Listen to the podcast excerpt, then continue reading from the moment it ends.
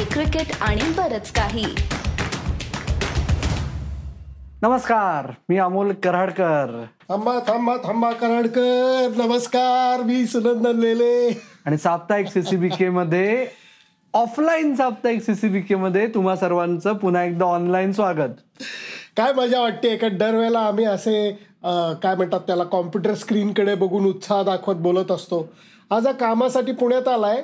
क्रिकेटचंच काम आहे असं काही वाकडं तिकडं काम नाही आहे त्यामुळे संधी साधून आम्ही दोघं एकत्र येऊन आज रेकॉर्ड करतोय मजा वाटते. येस तर सुनंदन सुरुवात करताना डी वाय पाटीलला तू नव्हतास या मुद्द्यावर आपल्याला बोलायचं आहे म्हणजे मी नव्हतो पण महिलांच्या क्रिकेटच्या आधी एक नवीन इतिहास रचला गेला मागच्या आठवड्यात. ईशान किशन. बाप रे बाप. आपण मागच्या पॉडकास्टमध्ये ही चर्चा करत होतो की अरे संधी ही मिळायला पाहिजे. आणि काही जणांना संधी सहज मिळते काही जणांना रखडवलं जातं. आणि यावेळेला संधी देण्याचा पर्याय उरला नाही. थोडक्यात रोहित शर्माला इंजुरी झाली आणि अगदीच कोणाला तरी ते विचार करून खेळवणार नव्हते. त्यामुळे ईशान किशनला खेळवलं आणि एक गोष्ट मला याच्यातनं स्पष्ट कळली. ते म्हणजे सगळा खेळ जो अमोल आहे ना तो दडपणाचा खेळ आहे.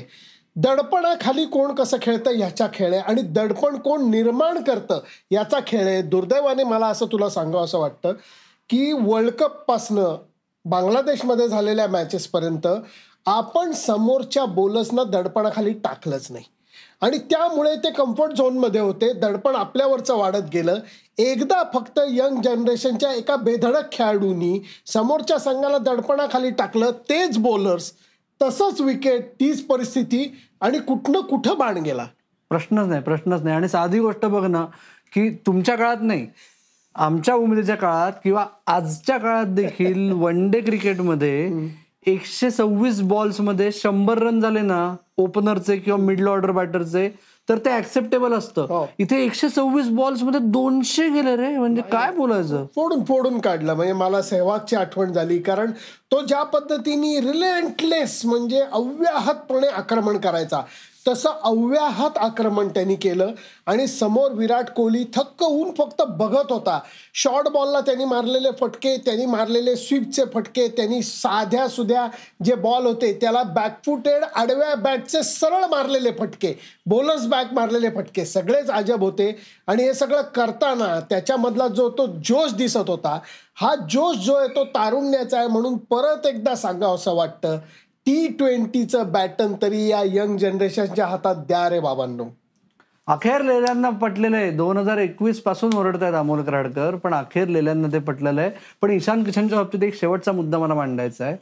की ईशान किशनचा ऑनसाईडचा जो खेळ आहे तो अफलातून आहे लहानपणापासून. जसा सौरव गांगुली ऑफ साईडचा होता तसा ईशान किशन सगळं उजव्या हाताला खेळतो. हो हो. पण गेल्या दोन वर्षात त्यांनी खूप प्रयत्न केलेत ऑफसाईडचा गेम इम्प्रूव्ह करायचे आणि त्याच्यामुळे तो अजून बहारदार खेळी करायला लागलाय हे त्यांनी पुन्हा एकदा दाखवून दिलंय. फक्त आय पी एलवाला प्लेअर नाही येतो सगळ्यांना असं वाटलं असेल की दोन हजार एकवीसला ईशान किशनवर विश्वास दाखवून चूक केली. ती तेव्हा चालली नाही तो विश्वास तसाच पुढे चालू राहत राहायला हवा होता.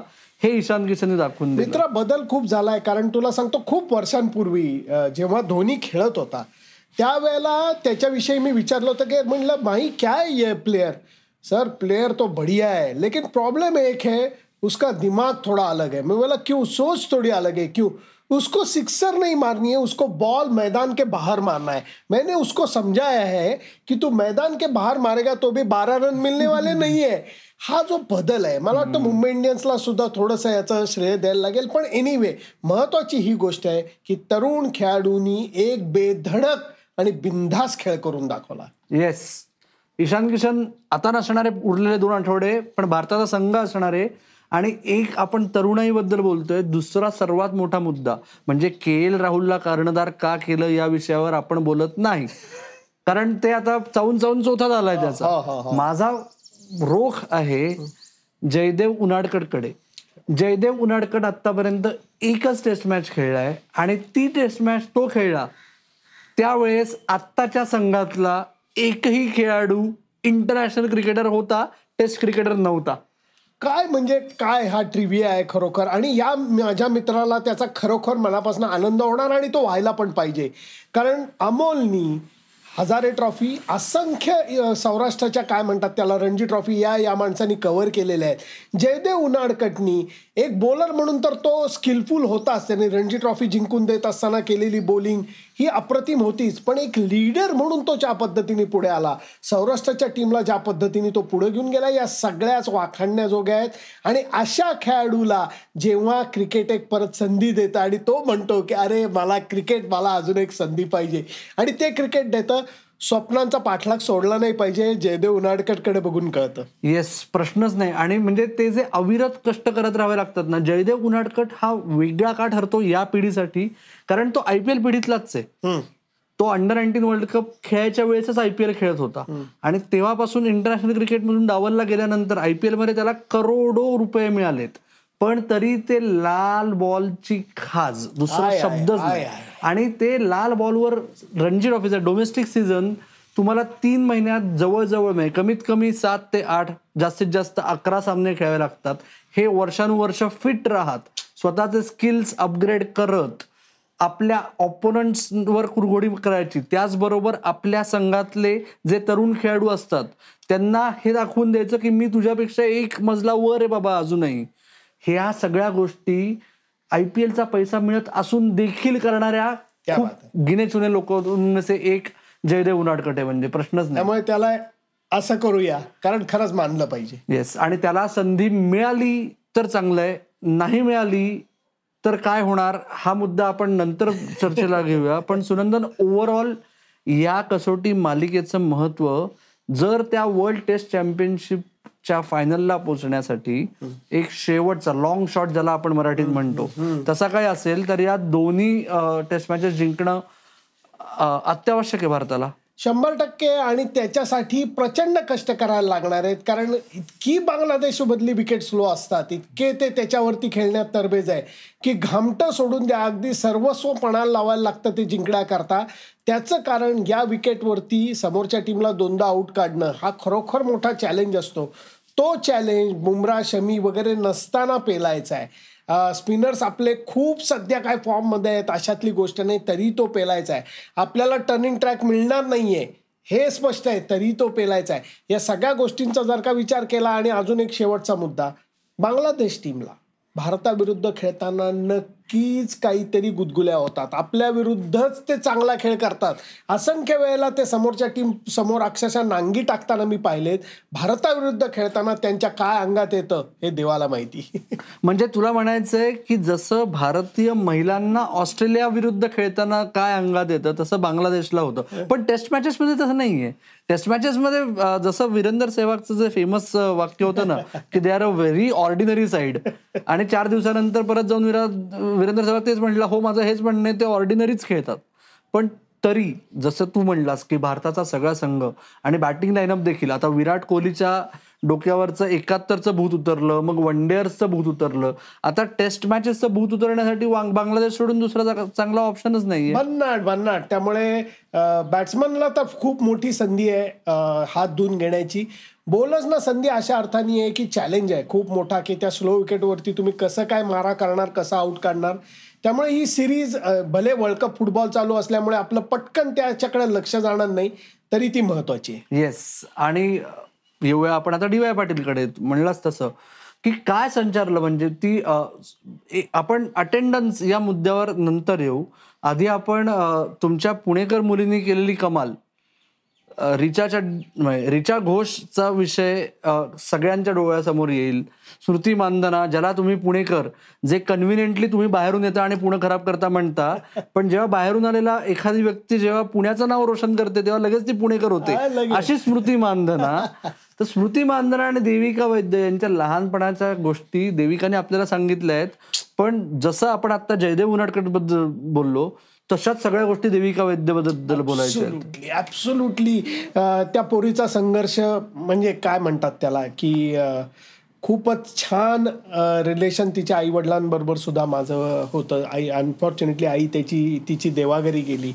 आणि देविकानी ऑलमोस्ट म्हणजे क्रिकेट रामराम किंवा वैतागलेली होती ती. परंतु जयदेव उनाटकटचं जे तू उदाहरण दिलंस की इतकं पॅरल जातो हा ट्रॅक आणि संधी तिला मिळाली.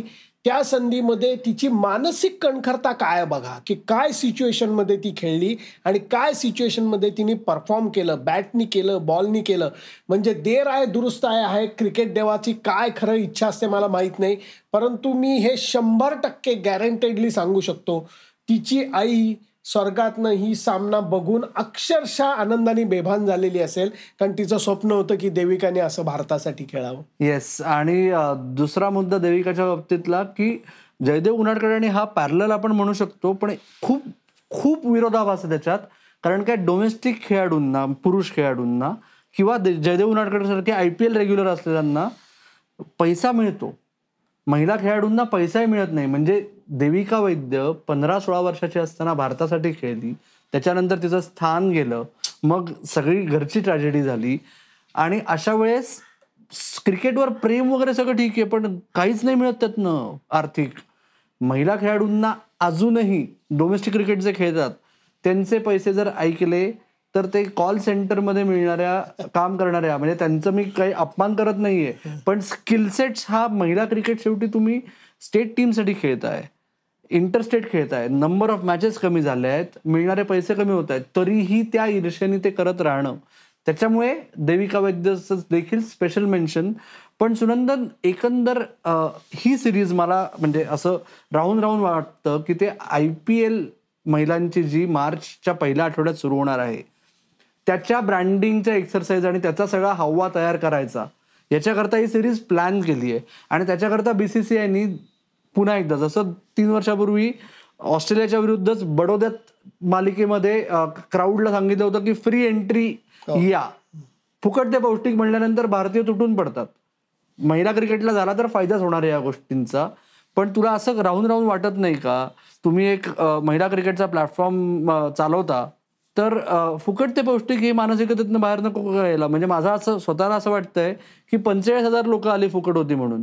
जर नाममात्र शुल्क घेतलं असतं पन्नास रुपये असो शंभर लोक असं तर निम्मी लोक आली असती पण ती खरंच आली असती महिला क्रिकेटसाठी पुढच्या टप्प्यावरती ते करणं गरजेचं आहे. कारण अगोदर काही सामने हे सुरतच्या जवळही झालेले होते आणि त्याला थोडंसं अल्प शुल्क लावून सुद्धा दहा पंधरा हजार लोक आलेले होते. पंचेचाळीस हजार लोक डी वाय पाटीलला येणं भले फुकट असू देत म्हणजे मी म्हणेन F T P to F T P असा जर का हा प्रवास झाला तर चांगला होईल. एफ टी पी पुणेरी भाषेमध्ये फुकट ते पौष्टिक आणि एफ टी पी म्हणजे फ्युचर टूर प्रोग्राम. तर तो फ्युचर टूर प्रोग्राम अशा दृष्टीने जर काही केला पण मी म्हणेन तरीही पहिली मॅच दुसरी मॅच पहिल्या मॅचमध्ये एवढा मोठा पराभव झाला. दुसऱ्या मॅचमध्ये त्यांनी बॅटिंग तेवढीच चांगली केलेली होती. परत आपल्याला बोलसनं आपल्या अपयश आलं. आणि त्याच्यानंतर त्या धावसंख्येचा पाठलाग करून ऑस्ट्रेलियन टीमला सुपर ओव्हरमध्ये हरवणं ही खूप चमत्कारिक गोष्ट आहे. ती चमत्कारिक गोष्ट पोरींनी करून दाखवली आहे. वरचा क्लास आणि सुपर ओव्हरपर्यंत पोचणं कारण का याच्या आधी भारताने भारतीय संघाने एकशे सत्तरपेक्षा जास्त टार्गेट एकदाच अचीव केलं होतं. हो.